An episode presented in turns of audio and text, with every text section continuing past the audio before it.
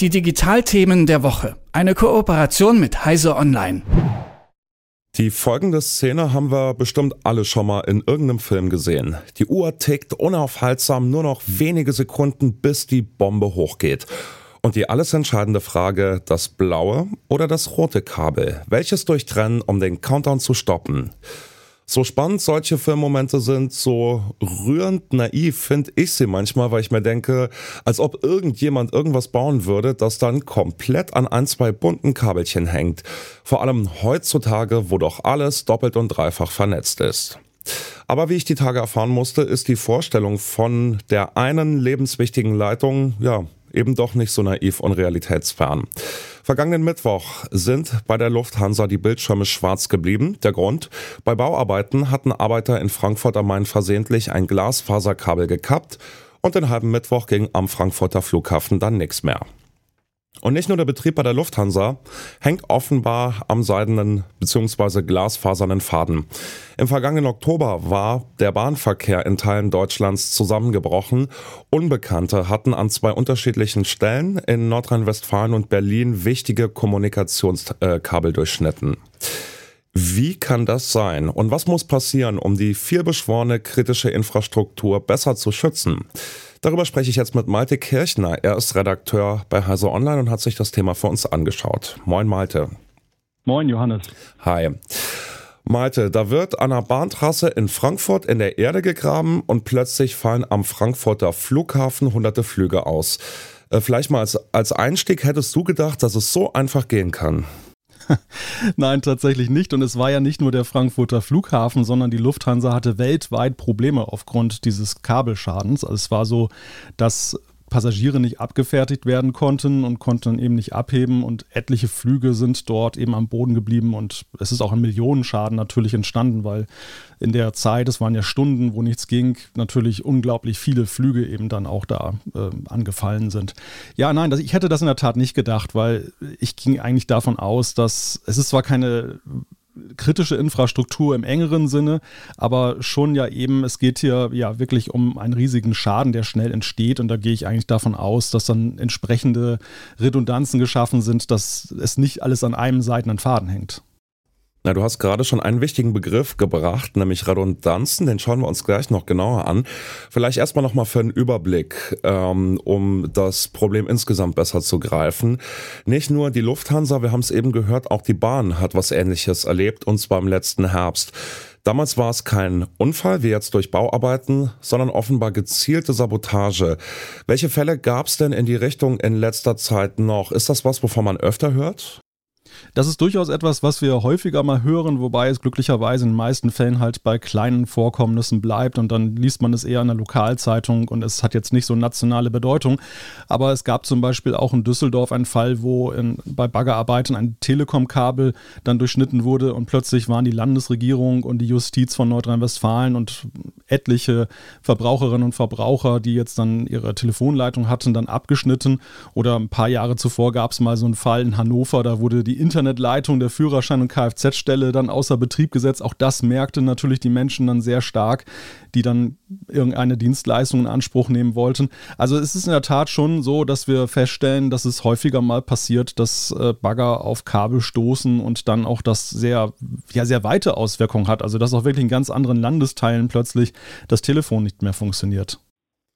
Ja, und diese Baggerarbeiten haben ja dann regelrechten Modellcharakter für all diejenigen, die überlegen, wie man Sabotage verüben kann. Also wir haben eben das Beispiel aus dem Herbst gehört. Da waren es ja wohl absichtliche Aktionen, die dann äh, zu massiven Störungen bei der Bahn geführt haben. Die Bahn hat damals als Reaktion auf die Sabotageaktion äh, angekündigt, sogenannte Redundanzen schaffen zu wollen, um die Netze zu, zu schützen. Was bedeutet das? Du hast den Begriff eben schon mal kurz gebracht. Genau, das sind wirklich alternative Kabelwege. Also, dass man geografisch voneinander getrennt dann Kabel der, ja, in der Regel der gleichen Kapazität dann verlegt, damit die Daten einen anderen Weg nehmen können, wenn eine Kabelstrecke ausfällt. Also im Falle der Bahn zum Beispiel ist es ja so, dass ja diese Kabelverbindungen, die dort sabotiert wurden, ja im ganzen Bundesgebiet sind. Und da kann man natürlich sehr weiträumig die auch auseinanderlegen und einen einfach einen anderen Weg gehen, sodass, wenn an einer Stelle das Kabel durchbrochen wird, die Daten dann weiter fließen können und dann die Nutzer im besten Falle gar nichts davon merken, dass dann eine Störung vorliegt. Ja, ist schon lustig, dass man da nicht früher drauf gekommen ist, weil ja offenbar der komplette Betrieb, Betrieb dran hängt, ne? Ähm, ja. Ja, erzähl ruhig. Ja, also das ist, das ist in der Tat schon so ein, eine Merkwürdigkeit, weil es auch zum Beispiel so ist, dass bei den Rechenzentren, die ja dann an diesen Kabeln am anderen Ende dranhängen, da wird in der Regel schon sehr stark darauf geachtet, dass man dort auch Redundanzen hat. Also es geht über verschiedene, dass man mehrere Stromanschlüsse hat, dass man mehrere Glasfaserkabel nach außen hat, dass manchmal sogar die Rechenzentren nochmal gespiegelt sind. Also es gibt ein zweites, was genau den gleichen Datenbestand hat, aber an einer ganz anderen Ecke in der Stadt, sodass man eben da Ausfälle kompensieren kann, wenn es dort zum Beispiel mal brennt oder eben ein größeres Schadensereignis eintritt.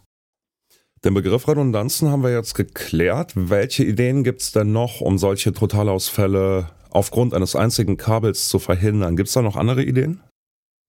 Ja, also ich meine, man kann natürlich nicht gegen jede Eventualität dann Vorsorge treffen, weil es geht ja immerhin auch um immense Kosten, die anfallen, um diese Infrastruktur vorzuhalten. Und das ist genauso die Frage, dass man die Abwägung trifft, was ist wirklich nötig, was kann man sich leisten. Und äh, ja, also ich sag mal, redundante Kabelwege ist schon mal ein sehr guter Weg. Das ist eigentlich auch die Grundidee zum Beispiel des Internets gewesen, dass man eben Dezentralität hat, dass wenn eben ein Netzteil betroffen ist, dass nicht das ganze Netz ausfällt. Und insofern verwundert es schon etwas, dass im Jahre 2023 man halt wieder in Muster zurückfällt, wo alles an einer Leitung hängt oder scheinbar an einer Leitung hängt. Das war wohl im Fall der Lufthansa auch so. Es gab wohl eine Ersatzleitung, aber die war dann hoffnungslos überlastet augenscheinlich. Und ja, deshalb gab es dann diese massiven Störungen. Ansonsten halt, ja, dass man halt die Rechenzentren entsprechend natürlich auch absichert. Das bringt ja nichts, wenn die Kabel alle funktionieren, aber dann am Ende halt die Server nicht dann verfügbar sind. Das, das sind dann die erwähnten Redundanzen, dass man zum Beispiel zwei Rechenzentren hat, dass man eben dort auch Vorsorge trifft, dass wenn zum Beispiel der Strom von einer Leitung ausfällt, dann aber immer noch Notstrom da ist oder im besten Falle sogar eine zweite Stromversorgung. Hm, verstehe. Jetzt vergisst man ja, im, also zumindest mir geht's so, ähm, ich vergesse im Zeitalter von Cloud Computing, von mobilem Internet gern, dass die gesamte Technik ja immer noch auf physischen Systemen, also in dem Fall auf Kabeln basiert. Die Frage vielleicht, ähm, irgend, also es muss irgendwo am Ende ein Kabel geben, wird das so bleiben? Oder gibt es eine technische Vision, um wegzukommen vom alles entscheidenden Kabelsalat? Ähm, welche Aussichten gibt's da? Ja, ich muss leider sagen, kurz- und mittelfristig wird es tatsächlich beim Kabel wohl erstmal bleiben, denn das Kabel ist einfach ungeschlagen, was die, ja, zum Beispiel Latenzzeiten angeht, also die Antwortzeiten, wie schnell ich Daten, ein, Daten eine Antwort bekomme und auch die Übertragungsrate. Es ist auch so, die Reparierbarkeit ist natürlich auch viel besser, als wenn ich jetzt zum Beispiel mal an Satelliten denke. Wir haben ja in zunehmendem Maße Satelliten-Internet mit auch niedrig fliegenden Satelliten, die eben auch dann sehr schnelle Verbindungen ermöglichen. Trotzdem ist es so, wenn es da eben eine Störung gibt und äh, mehrere Satelliten ausfallen, die kann ich nicht mal eben so schnell ersetzen. Also gerade bei kritischen Anwendungen ist das keine Alternative. Dann denkt man noch an Mobilfunk, ist natürlich auch eine Möglichkeit. Da hat sich viel getan mit 5G. Dennoch ist das eine Technologie, die auch eben für kritische Anwendungen ja nicht wirklich belastbar ist. Also das Kabel ist einfach ungeschlagen und ich denke, das wird uns auch noch einige Weile oder das wird uns definitiv noch länger erhalten bleiben. Na, dann hoffen wir mal, dass es zumindest mal zwei Kabel in Zukunft gibt, damit er nicht immer sofort der komplette Laden lahmlegt. Danke dir für die Info, äh, Informationen, Malte. Wir haben mit Malte Kirchner von Heise Online darüber gesprochen, was hinter den massiven Flugausfällen in Frankfurt steckt, nämlich ein einziges kleines unschuldiges Kabelchen. Vielen Dank dir, Malte. Vielen Dank für die Infos. Sehr gerne. Die Digitalthemen der Woche. Eine Kooperation mit Heise Online.